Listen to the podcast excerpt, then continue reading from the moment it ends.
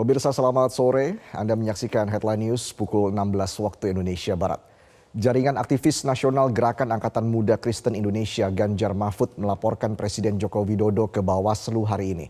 Laporan tersebut terkait adanya dugaan pelanggaran undang-undang pemilu yang dilakukan oleh Presiden Joko Widodo. Untuk informasi selengkapnya telah bergabung Sarah Ruhendi dari Bawaslu RI Jakarta. Sarah, bukti-bukti apa saja yang diberikan kepada Bawaslu terkait pelaporan hari ini?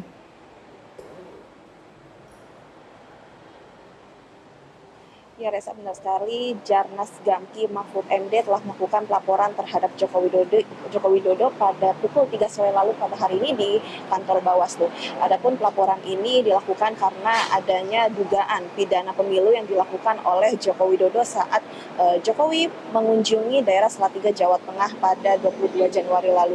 Adapun sejumlah barang bukti ataupun uh, maksud kami adapun sejumlah bukti yang dilampirkan oleh uh, Jarnas Gamki Ganjar Mahfud ini berupa beberapa uh, video yang menunjukkan adanya lambaian tangan pose dua jari dari mobil dinas RI1, lalu ada undang-undang pemilu dan juga pemberitaan terkait uh, hal tersebut. Mereka menilai bahwa barang bukti tersebut ini dinilai cukup untuk uh, melaporkan Jokowi kepada Bawaslu. Sementara itu dari pihak uh, Gamki Gama juga mengungkapkan bahwa penggunaan fasilitas negara ini untuk memberikan uh, dukungan kepada salah satu paslon justru akan menguntungkan uh, paslon nomor urut 2 pada Pilpres 2024 mendatang.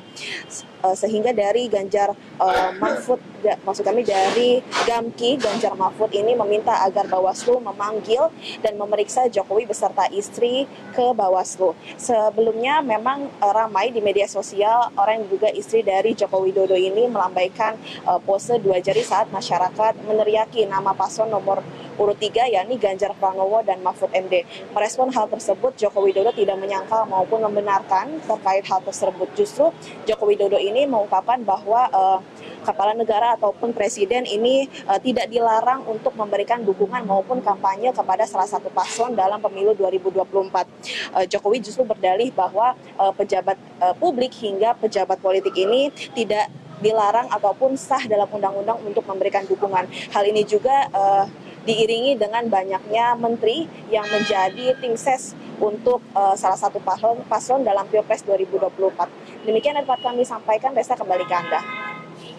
Terima kasih Sarah Ruhendi melaporkan langsung dari kantor Bawaslu. Selamat bertugas kembali. Pemirsa kita jelajahi cara baru mendapatkan informasi. Download Metro TV Extend sekarang.